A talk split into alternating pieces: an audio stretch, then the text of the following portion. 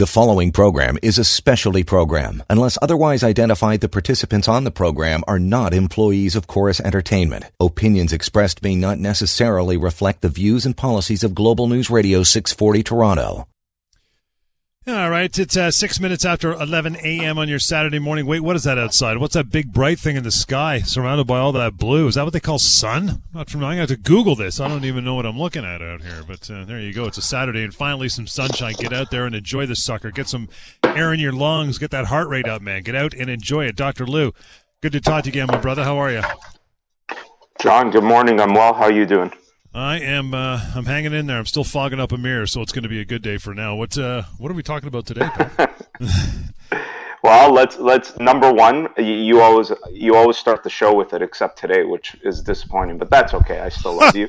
Um, the phone calls. I love the phone calls. So call in, ask your questions. That's my favorite thing. My public service announcement that I've been doing since the beginning of COVID. Get out, be active. Uh, I think it's so tremendously important that people live an active lifestyle. Um, and that includes, you know, a combination of moderate physical activity, healthy eating, and whatever variation of that may be, right? Like I'm not, I'm not someone who's so stringent on how that exactly gets defined. And it also relates to what your genetic profile is, which is part of what I want to talk about today, which is the mm-hmm. genomic testing that I'm now offering as well. Um, and, and just a whole, like one of the things, you know, every week is so hyper focused on one thing. Um, more of a general all around uh, show about pinpoint health and everything that, um, you know, me and my team can offer people. Uh, you know, it's not something I do that often. I try not to make this an infomercial, but very much more uh, a public health p- platform to to get things out, mainly about musculoskeletal health. Uh, but it's good for, people to know sort of the things um, that are available, and probably. You know, there's no more important time to let people know this than during this time of lockdowns, where you know when things lock down, it's people still don't understand that most of healthcare um, at the community level, at the very least, is operating uh, so in a safe way. Obviously, the, the hospital things and some elective surgeries have been delayed, unfortunately, and there's consequences to that. There will be, I've been saying this since last March, the, the, the consequences that we will see um, that COVID has caused outside of just the disease itself, the health consequences are going to be enormous. And we've already started to see this. We've even, I've even um, this was about you know cancer surgeries that didn't happen and and there's real consequences to this thing and, and uh, this isn't me saying right or wrong one way or another. That that is not my objective. It's just highlighting that there has to be a trade-off, right? Anytime that that there's a compromise made, a compromise comes with a trade-off, and unfortunately, that trade-off that was made when all of this happened um, is going to result in other consequences that were unintended, obviously, but a reality of a system that is fundamentally probably flawed from a very, very long time ago. This isn't something that was, you know, just happened and and no one could have otherwise uh, known or you know and that that's the reality of it. So the ability to adapt uh, with such short notice is obviously extremely hard. Uh, but you know a lot of people that especially work in healthcare like myself um, we've seen these fundamental problems over the years these things that you know could have that you could have looked at and said hey if there's a disaster scenario like a pandemic it's probably going to be an absolute disaster um, and here it is right? And and so mm-hmm. this is a fun and again that's also not my expertise. I'm not a politician. I don't make policy uh, I'm just sort of reiterating what I really want to focus in on is that there are consequences to the average person, the average listener of this show. Um, and again, here we're dealing mainly with musculoskeletal health, but these things have great, great impact, right? And most of the elective surgeries um, that are being uh, delayed, uh, or at least in, in the, the areas that I work, um, are the things, the elective surgeries for things like knee replacements, hip replacements. Uh, and that has real consequences. That's not, you know, you've got to stop and consider that, you know, take the average person getting a knee replacement might be, I don't know, 70, right? Like, let's just say that that's the number. It's not an unreasonable number. And, and that's being delayed, and they're in such severe pain um, that they want to get that done so that they can still stay somewhat mobile and do things. And now this person's not having that done. What does that do to their now inability to move, which contributes to more poor cardiovascular health, and it actually puts them at risk for other things, for cardiovascular issues, stroke, all of these things when you're not moving around. So there's there's real consequences to that. Pain is not one of these things that you know. The the unfortunate part of the world that we that I live in with pain and injury management is that people think pain and injury is just this temporary thing that doesn't have this long-term problem behind it and that's not true at all and I've talked over you know almost 5 years of doing the show at length what you know chronic pain um, can create in people and what chronic injuries can create and how it's a, a, a, negative spiral in so many other aspects of health. And, and that that is really a, a, very very real thing that often people in acute scenarios you know that person wakes up and just has back pain for the first time or a second time it only lasts for a week or whatever it is they don't realize the un, the unfortunate consequences of what can happen when this when this keeps happening. And you know, I was seeing, uh, I was speaking with someone this week, seeing a patient who hurt their back for the very first time um, ever, and and they were a young person in their early twenties, um, and you know, it got better relatively quick, like within a few weeks they were better, um, but there's still some residual stuff going on there. And you know, one of the questions that he asked me was, you know, how long before this is totally gone? And I said, well, what do you mean by totally gone? Uh, and he said, well, you know, to the point where this isn't something affecting my life because I could barely move when this first happened. And, you know, that's when I had to pump the brakes and really give him the stats that I like to throw out a lot show is that the reality is number one, the lifetime prevalence of back pain is 80%, which means at any point, 80% of the population could be experiencing back pain. Or if we look at it another way, that you have an 80% chance in your life that you will develop back pain at some point the reality of that is once you've developed back pain once, you're more likely to develop it a second time. In fact, the number is about a little over 80% that you will re experience that back pain again within one year. We're not talking about for the rest of your life, within one year. And then that number just keeps going up and up and up. And so this is something that, again, I see because I have the ability to see um, the lifetime of these types of patients at different points. And I've seen people who are hurt in a short instance and have a very short history. And I see the person who has a long history of back pain, and they all start the same way. They start that way that that young 20 year old was talking to me about. Whereas one incident got better relatively quickly and wondering, you know, when will it be completely gone? And that's when I had to say, you know, the advantage you have here is I can tell you what the reality will be if you don't do the right things, and I can also tell you the reality of what will happen if if if you do do the right things. And the reality is that you you're never gonna stop that from coming back again. But if you if you focus on the right things from a rehabilitation standpoint, what you will do is you're going to prevent the reoccurrence of it as much as possible. And even if it does reoccur, it's likely to be less intense uh, less duration, less frequency, and you'll know what to do. And that's a tremendous thing when you have that knowledge, when you can intervene because you understand the diagnosis. And so, you know, this this this notion that musculoskeletal pain um, is just something that happens in an instant and is gone, which a lot of people think that way about, you know, pain and injury, is not really the case. These things can oftentimes create a, a, lifetime of agony for people, unfortunately. And there's very real consequences to this. In fact, you look at something like low back pain, uh, it's it's the second cause to um, lost time at work. Like obviously, you know, now that's completely overshadowed by COVID. That's been an absolute disaster. Right. But in general times, most people that lose economic productivity, it's due to the common cold followed by low back pain. Uh, that's tremendous. Those those numbers are staggering, and that's a staggering impact on the economics of our world. Well, I mean, again, uh, as we mentioned, it is a live show. Uh, 416 870 6400. You have some issues of the uh, physical nature you want to talk about this morning, bring it on. You got lots of time. 416 870 6400. I mean, you and I could do a, do a rolling tour on this whole topic. I, I just reached out to you this past week. I mean, two weeks ago, I was doing yep. something as simple as, you know, picking up my dog's business, and boom, it hit me again. This yep. first started, to your point, talking to this young guy. This first episode for me, a major episode, which laid me on my back for six weeks, happened almost 30 years ago. I was 21 and I am 50 now. Yeah. And, uh, you know, it's happened numerous times, countless times since then, but it had been some time. And, you know, you, you and I have talked about this a hundred times. I, you know, I work out as best I can when my gym is open. Thank you very much. But I cycle. I keep my weight down. I got a good diet. I'm reasonably, I'm reasonably good shape for a guy my age. It doesn't matter. It'll crop up. And every time I run into someone like you experience, the first thing I say is get on top of it Go see somebody, yeah. start exercising, keep that back strong. Trust me, you do not want to be chasing this dragon 30 years down the road. Take it from me. You don't want that hassle. And, Take and, care of yourself. and John, the unfortunate reality is that that person may very well chase that dragon, but like you, and and where you deserve credit in two places. Number one, you're too modest. You're in very good shape for for your age, but that's also what contributes to your ability to still have back pain. There are going to unfortunately be times. Mm-hmm. Remember, the stat is once you experience it once, you're 80% likely to experience it again within a year. Uh, the reality is, if you do the right things, you can do what you've done and still be able to live your life and manage it when it does rear its ugly head. Lots of time still to uh, chime through. You have some issues you want to talk about this morning. That's why Dr. Lou is here. 416 870 6400. Pinpointhealth.ca. Clinics are open. They are helping people, so don't be shy.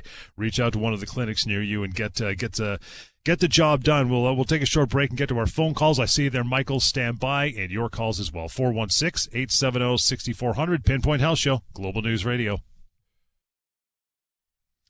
That is a great idea. Pick up that phone over the uh, rest of the hour, 416-870-6400. Just ask your question, man. There's probably so many other people out there that are suffering or wondering about a similar thing that uh, that ails you. Bring it on, 416-870-6400. Outside of that, info at pinpointhealth.ca, the email address. And if you want to get a hold of Dr. Lou and his crew any other time, 1 55 Dr. Lou, D R L O U. It is just that simple. But we'll get back to it. Michael, thank you so much for hanging on through the break.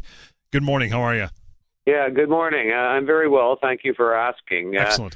Uh, I uh, I hope that uh, Dr. Lou uh, can help me out with this situation. I have a 60 year old sister who um, was laid off during COVID and not rehired. So she's gone on to EI.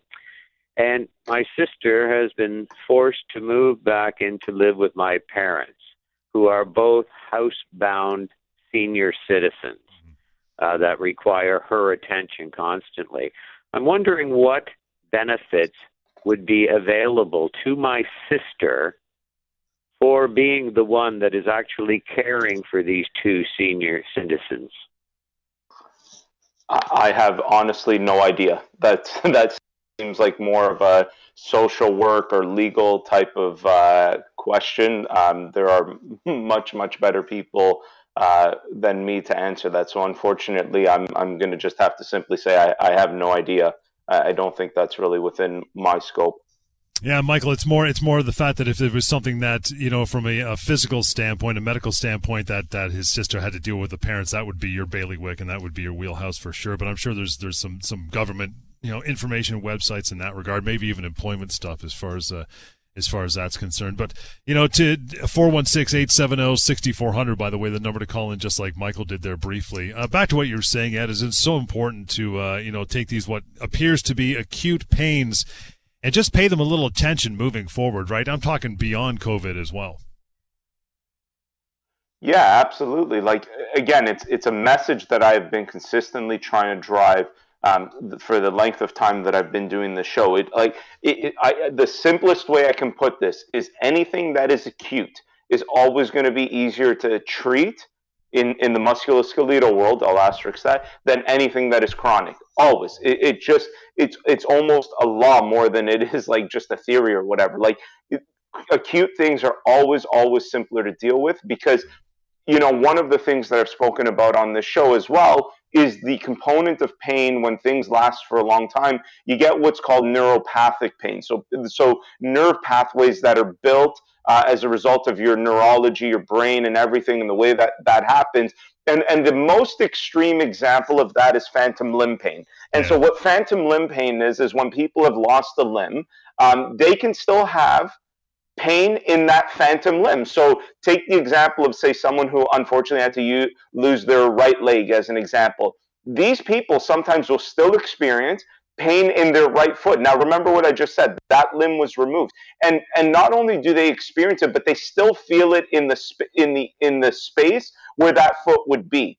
And and it's a and it's an incredible thing. Like it shows you the the absolute power of the mind and and the reason why I always bring this up and I bring it up to patients is because the absence of the of the body itself, that physical limb, does not erase what is imprinted in your brain. And, and this again is the most extreme example of what neuropathic pain is. Now, remember that doesn't. This also doesn't mean that everybody that loses a limb gets phantom limb pain. I'm just using this extreme example to highlight um, the case that the mind has this control over our bodies. And, you know, anytime I'm having a conversation with someone in chronic pain and, and this sort of comes up, uh, you know, and I, and I talk about neuropathic pain or psychosomatic, and I use these terms, and they'll say, well, that's like saying like that that it's in your mind, and it's like, well, number one, everything is in your mind. The reality of everything is in your mind. Uh, the communication of that mind to your body is through your spinal cord and through your nerves. And, and, and that is a very real thing. And another extreme example that I use is people who unfortunately have spinal cord injuries. Um, you know, you can light their legs on fire and they'd never feel a, a thing because their pain sensation is completely gone. So, yes, the, the mind, the communication of the mind, pain is not something you experience in your limb what you experience in that limb, in your extremity, wherever we're talking about, low back, foot, doesn't matter. What you're experiencing is a sensation. That information is taken back to your brain. Your brain then does the work to process that and determine what that sensation becomes. And so we have these different types of receptors in our body. Um, might be a temperature receptor, it might be a light touch receptor, a pain receptor, whatever it is, a mechanoreceptor, and it will tell us information that then the, the brain has to interpret and create something that we perceive. So, you know, yes, it is in the mind, but that's not a diminishing factor. That's that's the thing about this is every time I say that to someone, the, next thing I follow it up with, that doesn't mean it's any less real. It's as real as can possibly be. It's just the way it works. Anytime it's no different than learning to ride a bicycle. You can watch a kid who is learning to ride a bicycle and they're thinking about every single aspect of that, right? Yeah. Until they build this neuropathic pathway in which, boom, it doesn't. They don't have to think about it. They just get on it and they do it. That is the same. The same thing. The same way we can do that with learning to ride a bicycle. We can do that with our perception of pain, which is not advantageous, unfortunately, but it, it is the reality of what can happen. And that's a lot of what constitutes chronic pain. And that is much, much more difficult than an acute scenario that is more likely to be purely physical than it has than it will be to have that neuropathic component. And that is fund the, the, the basic, the most basic reason why acute is so much easier to deal with than chronic.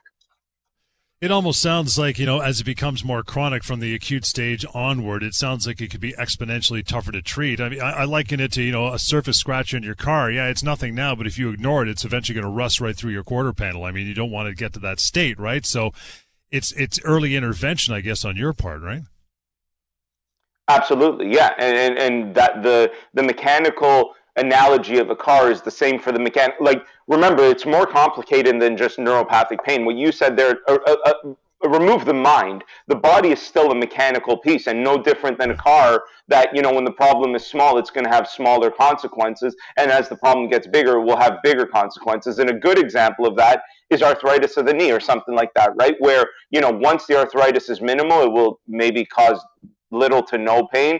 And if it progresses to a very severe point, um, it will cause very severe pain. And we see this in patients that have severe osteoarthritis. They're in a tremendous amount of pain because of that purely mechanical feature. So it's not just neuropathic, the body is also a, a machine to an extent. It has mechanical features, and those biomechanical features are going to have an impact when they're breaking down. And so dealing with anything earlier on and managing it is the key. And we were talking about your example, John, with your low back pain, and I was yeah. giving you credit about you know what you've done. It's really the right story. The unfortunate uh, thing about musculoskeletal pain is the story that's often sold is that it can be cured. And that's not the reality. It's very easy to talk to someone who's been diagnosed with diabetes and maybe tell them, listen, you're going to have to eat a certain way, diet a certain way, uh, sorry, exercise a certain way, take a certain medication for the rest of your life and they sit there and say, okay, that, well, that makes sense, right? Yep. Sometimes that's the unfortunate conversation of what I have to have with people. It's like, yeah, you have back pain, and you're unfortunately going to have back pain for the rest of your life. But that doesn't mean at every minute of every day. What it means is it will, unfortunately, like you, John, you can go years and feel absolutely totally fine. Uh, or maybe some days you feel a little worse than other days. You'll have fluctuations. And then some days like last week you hurt yourself a little bit more. It's a management approach in musculoskeletal pain a lot of the time. And that and that is something that's often not communicated well. The idea of a cure is what's communicated. Like we'll get you better and it will never be anything that you have to deal with again. That is not true. That is most of the time not true. You know 90% of the time what you're dealing with is okay here's the issue. Here's how you're going to manage it. I've even seen people like one of the things that that happens let's say you have a fracture i, I had a, a person uh, this week who, who had a fracture. Um, they the fracture clinic and everything, and they said, you know, the the orthopedic surgeon told me that I'm going to get arthritis quicker now in this area, and it's like, yeah, you are because you've had trauma to that area. Although that fracture is going to heal, and you're not going to feel any consequences of that fracture in six to eight weeks, you unfortunately at some point in your life may very well feel the other consequences that happen, which is more degeneration, more arthritis that will accumulate in that area as a result of that injury. So that's a management thing. There's no there's no cure. There's a short-term solution, but there's a long-term trade-off with all of these things, and that's the way healthcare works. And that's the way a lot of life works. Is where is the trade-off? And and that is what you know a lot of the times as practitioners and healthcare professionals and what i really pride myself in doing is educating people on this because that that those things aren't necessarily negative. You know the, the research is consistent when you look at health. Education and empowerment very much helps with patient outcomes.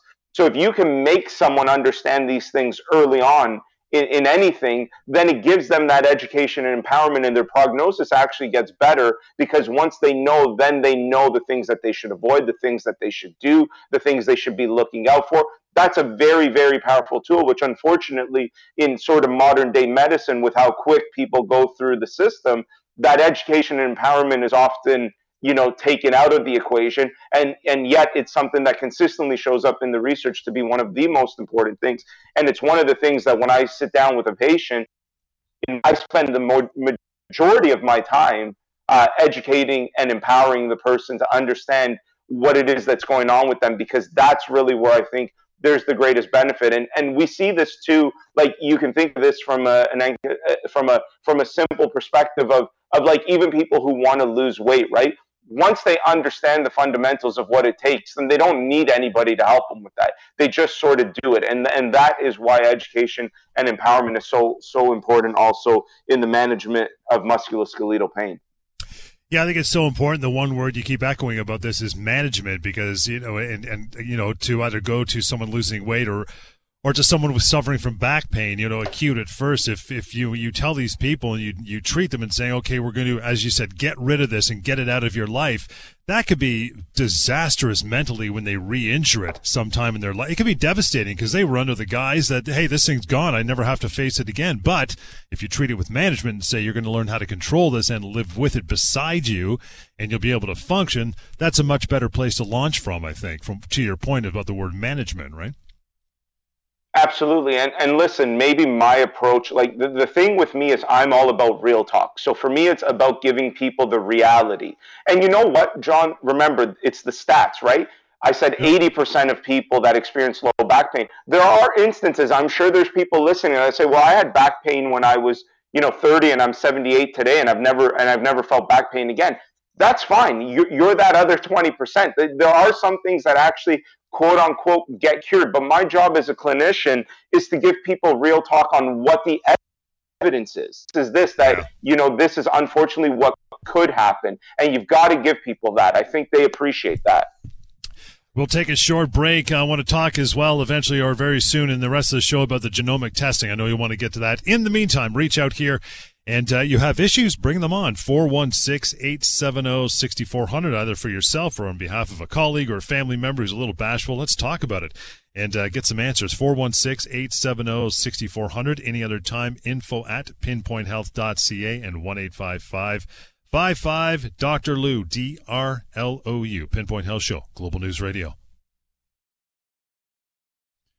It is an excellent sunshiny Monday morning. Yet you have time still to call in, and ask your questions. Dr. Lou here, ready to uh, to field all the calls. 416-870-6400. You have uh, musculoskeletal problems of that nature or anything else for the most part, give us a call. 416-870-6400. Okay, pal, take it away. Are we switching gears?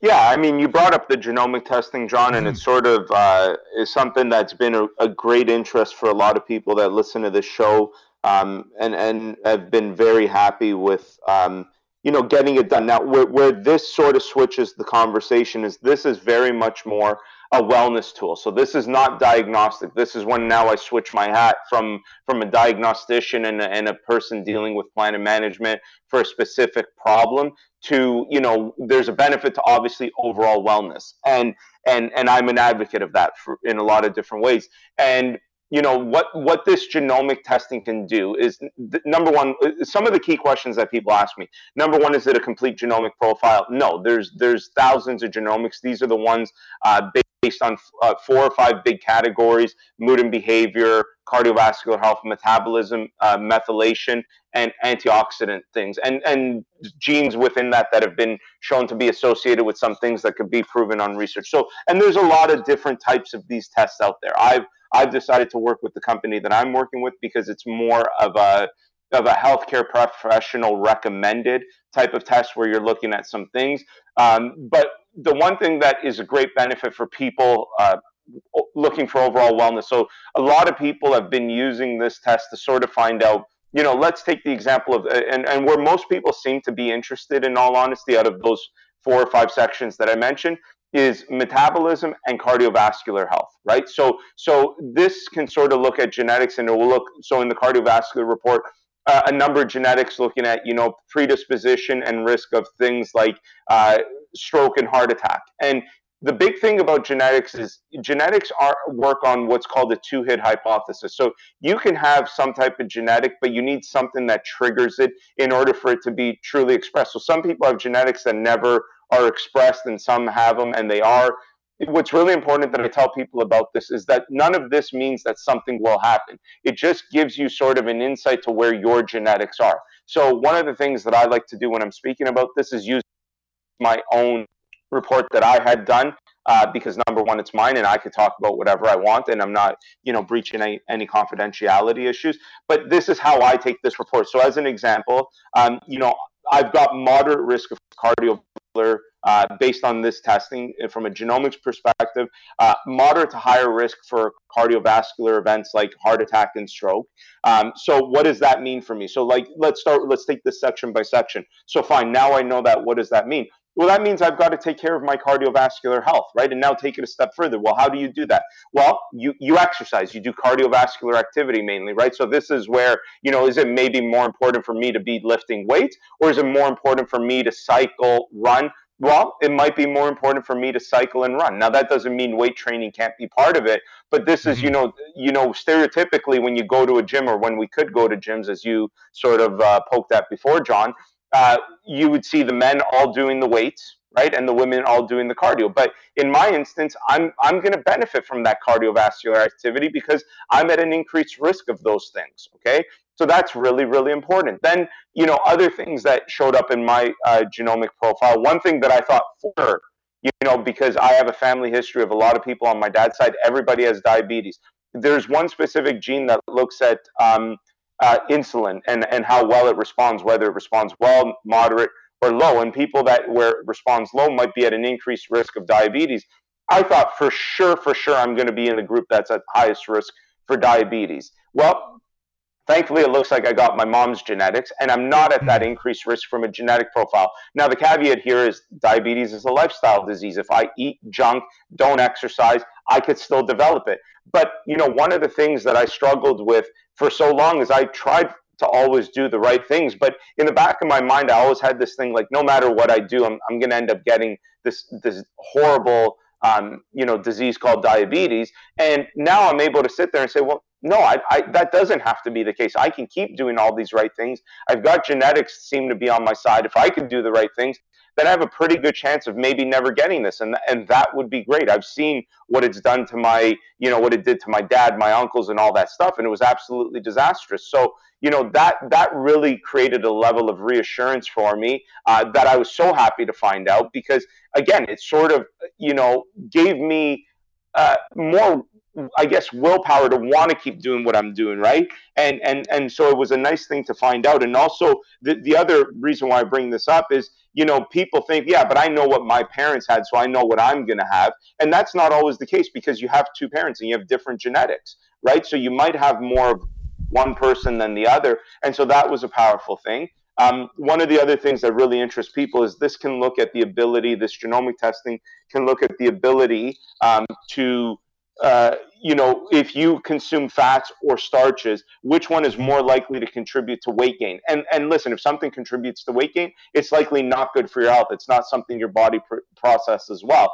And this is really really important because John, you know this. How many people sit there thinking, okay, should I should I be on a high fat diet like keto? Should I be on more of a high protein diet like the Atkinson's diet? Should I be on a more um, starch based diet like a vegetarian diet like where is the right thing for me well this removes a lot of the guessing game and again going back to my profile i was able to find out that when it comes to fat consumption i have no increased risk of weight gain and so that makes the argument for a keto type of diet where you're working with high fats. Now, remember, when I say fats and I say starches, I'm always, always talking about the good version of all of those, yes. right? I'm not talking about um, you know, fried foods or things, that's always going to be bad. I don't care what your genetic profile are. You, you want to eliminate that stuff. But in terms of like the, the the choice that people make, like should I have eggs or should I not have eggs? Should I eat avocado? Should I not eat them? Those are examples of two things that are very high in fats. And the question becomes if you had you know uh, your genomics were the other way where it said with fat uh, with fat intake you're more likely to gain weight well those are the people that might eat eggs avocados uh, nuts um, olive oils, things like that, and they still gain weight, and that and that might be a detriment to their health. And on the starch side, I was able to find out that I have very bad starch metabolism, so that when I'm eating them, it promotes weight gain. So I now know that I should focus more on a high fat, high protein diet um, that's more similar to say a keto or Atkinson's diet, and I don't have to guess anymore. Knowledge is liberating for sure. You can get some as well. First of all, make a call here, and then we're going to give you details uh, more about this genomic testing that uh, Dr. Lou's talking about right now. 416 870 6400. You have any other health concerns? That's uh, that's why the show is here. It is 1145, uh, so you still got some time. 416 870 6400. Pinpoint Health Show, Global News Radio. 1149. We are going to continue on here for a few more minutes. 416 870 6400 is the way to uh, have your say, ask your questions. Antoinette, thank you so much for standing by. Good morning. How are you? Good morning. I'm, I'm good. How about you? Fantastic. Thanks for taking the time. What's, uh, what's on your mind? Uh, I missed the, um, the beginning of the show, and, and I don't know if Dr. Lou answered this question, but I'm just wondering is there any way for the general public to have access to the genomic testing? And if Great so, question. yeah, how do we go about doing this? Because I am on the keto diet right now, and I kind of hit a uh, the wall, so they call it, mm-hmm. and I'm not losing any more weight. So I'm wondering, yeah. you know, if this in fact is the the correct diet for me. Yeah. So so number one, there's a lot of genomic testing av- available out there, right? So so if you like genomic testing on Google, um, uh, th- there's a you know you could do your research on on which one I'm using a particular company that I'm recommending for my patients that needs to be recommended by a health professional. Um, and so, but yeah, that that's the one that I'm using. But again, that's that's not the only one out there. But if you're you know interested in finding out more, I'm happy to to give you a call after the show just to explain more about exactly uh, the process and everything. But um, there, there's lots of them out there, right? Like another probably, you know, one of the more well-known examples is 23andMe that people have probably heard about, right? That's that's a genomic type of test that looks at um, different things. Now, I don't know exactly what the other ones look at, um, so so it may be different, but there's a lot of options out there. Okay. Yeah. Thank you so much. Sure. Okay. I'd uh, like no to you after the program. Yeah. Not a problem. Okay. Awesome. Okay. Thanks, Antoinette. Appreciate that. And I'll give you the number and I'll do it again before we, we wrap up. A 1 855 Dr. Lou, D R L O U.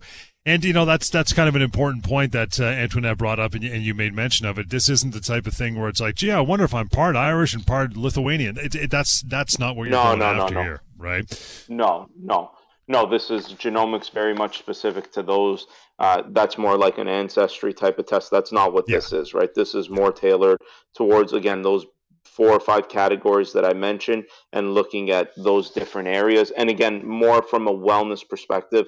Um, so you know, like like that caller, um, you know, when you're when you're considering your wellness program, maybe your diet, your exercise, is there something different that you could be doing that um, you know might if you knew something about you know the way you're made.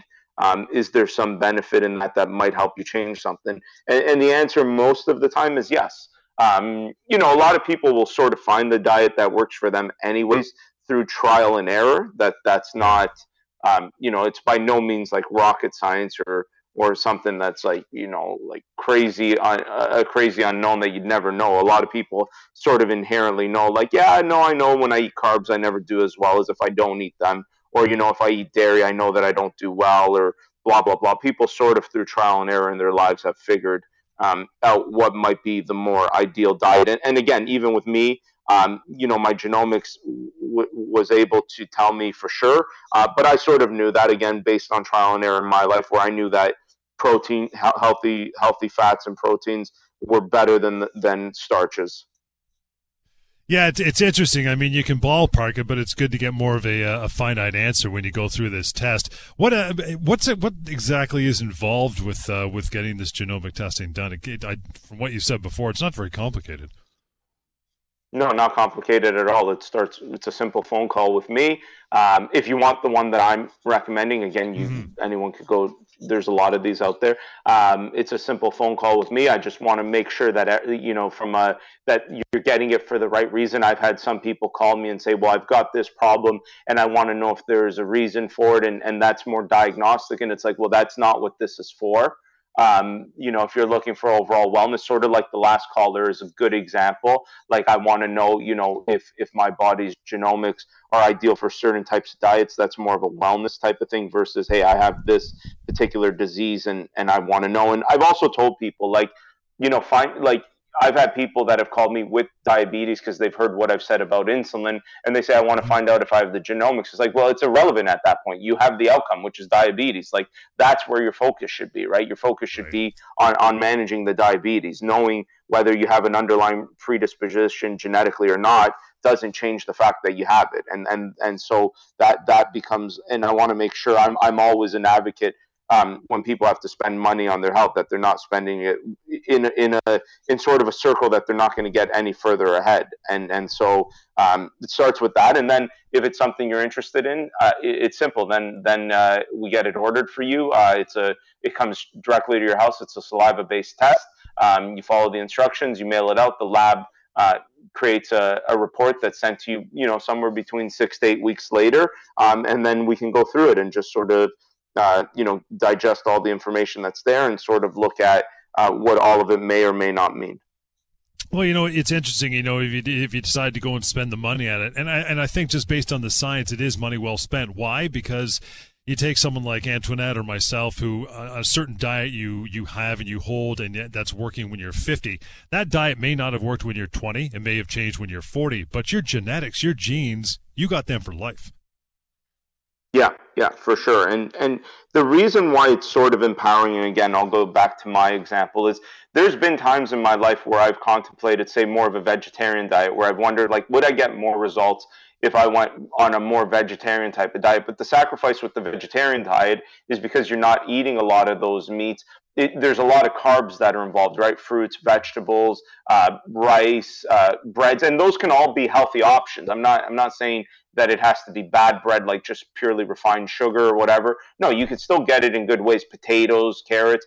Um, but knowing that I don't metabolize starch well sort of made it an easier choice for me where it's like, no, I just, I got to stick with what I'm doing. And, and maybe it's more of an exercise thing at this point that I've got to change. I've got to um, shock my system in a different way, and it's not necessarily the diet, and uh, and that's an important thing. And then then that way you're not sort of you know, yo-yoing between different things. And I think that's a lot of times what hinders people's achievements too when it comes to their overall wellness is because there's so many different things out there, so many different things to try that, you know, the, the minute someone finds a plateau, they think, okay, let me completely overhaul it and change completely. But that may not be what's necessary.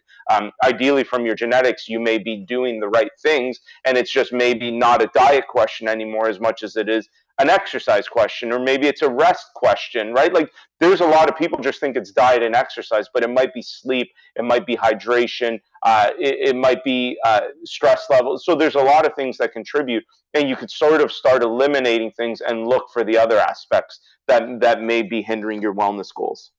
Finally before we uh, get out of here what's the uh, what's the uh, cost of it dr lou yeah, so the lab charges five hundred and fifty dollars. Um, uh, plus HST and shipping, and that that is their fee um, for for this type of test. I know there's ones out there that are are, are much cheaper, but again, I sort of think that this one provides uh, great value from that wellness perspective. It looks very much at what I, from a healthcare professional standpoint, would be interested for people to know for wellness. Um, so it's by no means the cheapest, but I, I, think there's really good research that the company has put behind all of this, and uh, yeah, uh, the unfortunate part, not covered by OHIP, not covered by extended health plans, unless maybe there's a health spending account, maybe something like that. But you know, for me, that stuff, and, and, and this might sound biased, it's irrelevant. Like if if you're not if you're interested in your health, you've got to spend money on it. And as a society, we spend so much money on so many things. I don't see any reason why, if if this is of interest, why not to spend the money? And and and again, there's a lot of that goes into creating that genomic profile. Couldn't agree more, and we'll leave it at that. You want to reach out, 1 855 Dr. Lou, D R L O U. Have a chat about your own personal health as well. And 1 855 Dr. Lou, info at pinpointhealth.ca. We'll do it again next weekend. Pinpoint Health Show, Global News Radio. The preceding program is a specialty program. Unless otherwise identified, the participants on the program are not employees of Corus Entertainment. Opinions expressed may not necessarily reflect the views and policies of Global News Radio 640 Toronto.